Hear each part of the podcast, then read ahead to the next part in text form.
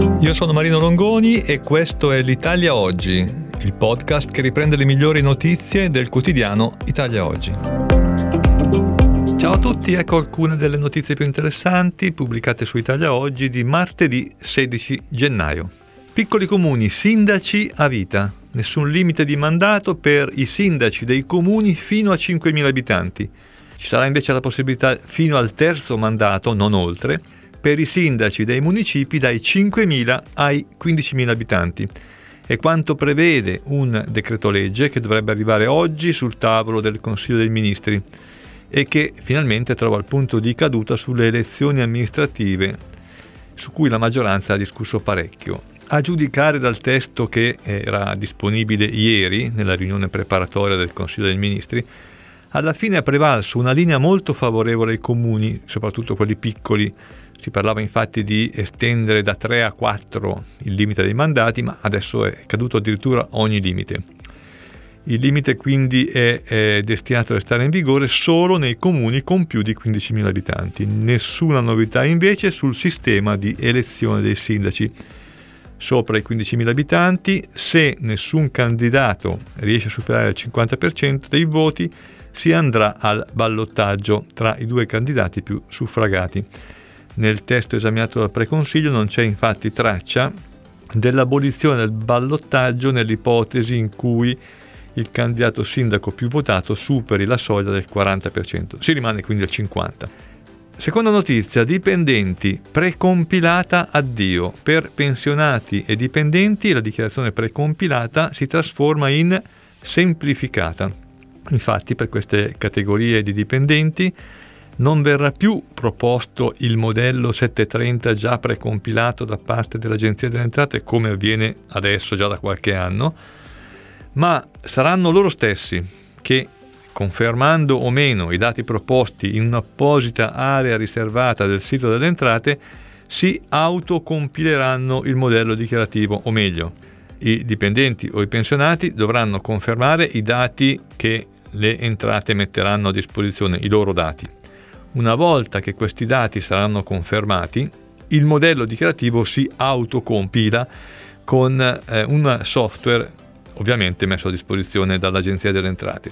I dati che contribuiranno eh, a confermare o modificare poi la, la, la, dichiarazione finale verranno riportati quindi in maniera automatica nei campi corrispondenti della dichiarazione senza la necessità di consultare le istruzioni per la compilazione della dichiarazione dei redditi e questa sarebbe la semplificazione in arrivo dall'anno prossimo. Eliminazione della eh, certificazione unica manda in tilt gli accertamenti per i lavoratori autonomi forfettari e, e che non potranno più compilare invece la precompilata. Senza le certificazioni uniche, che vengono meno, per i forfettari, l'amministrazione finanziaria non ha più a disposizione l'ammontare dei compensi annui percepiti da, da questi lavoratori, dei forfettari, dato che non si può ricavare attraverso la fatturazione elettronica, che è lo strumento applicato per obbligo dallo scorso 1 gennaio a tutti i contribuenti con il regime forfettario e da cui l'Agenzia delle Entrate può ottenere sì il volume d'affari, ma non il dato necessario per determinare il reddito imponibile. Va specificato che i compensi percepiti e quindi il reddito imponibile sono dati indispensabili sia per emettere le lettere di compliance, per segnalare eventuali compensi non dichiarati dai forfettari, sia per sviluppare il progetto di fornire una dichiarazione precompilata anche a questa platea di contribuenti, così come era intenzione del legislatore e dell'Agenzia delle Entrate. Queste considerazioni emergono dalla lettura dell'articolo 3 del decreto legislativo numero 1 sulla razionalizzazione e semplificazione in materia di adempimenti tributari, decreto legislativo che è stato pubblicato sulla Gazzetta Ufficiale pochissimi giorni fa. Il bot va dichiarato nell'ISEE per ora. Il bot e gli altri titoli di Stato vanno ancora dichiarati. Ai fini ISEE, ricordiamo che l'ISEE è l'indicatore sintetico della situazione economica equivalente, fino a quando non verrà modificato il regolamento di disciplina dell'indicatore della situazione economica delle famiglie. Lo precisa l'INPS con un messaggio del 12 gennaio che, su indicazione del Ministero del Lavoro, rinvia l'entrata in vigore della novità prevista nella manovra 2024 che aveva eh, previsto l'esclusione dei titoli finanziari del debito pubblico dal patrimonio immobiliare delle famiglie. Il periodo di vacazio potrebbe costare ai cittadini che, costretti a rifare l'ISEE una volta aggiornata la disciplina, dovranno pagare la seconda DSU. Quindi l'esclusione dei titoli di Stato è rinviata a data da destinarsi. L'avvocato perde il compenso se non avvisa il cliente dei rischi.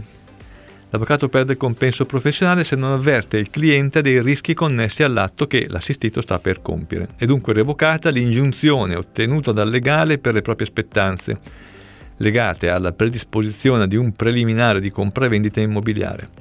Dopo la trascrizione dell'atto, infatti, la banca aveva negato il finanziamento al promissario acquirente perché il promettente venditore si era già impegnato con un altro il quale aveva chiesto l'esecuzione specifica del precedente accordo.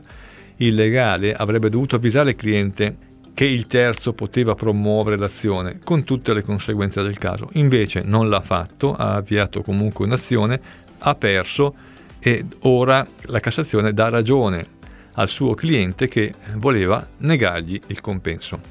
Questo è tutto per oggi e risentirci alla prossima occasione.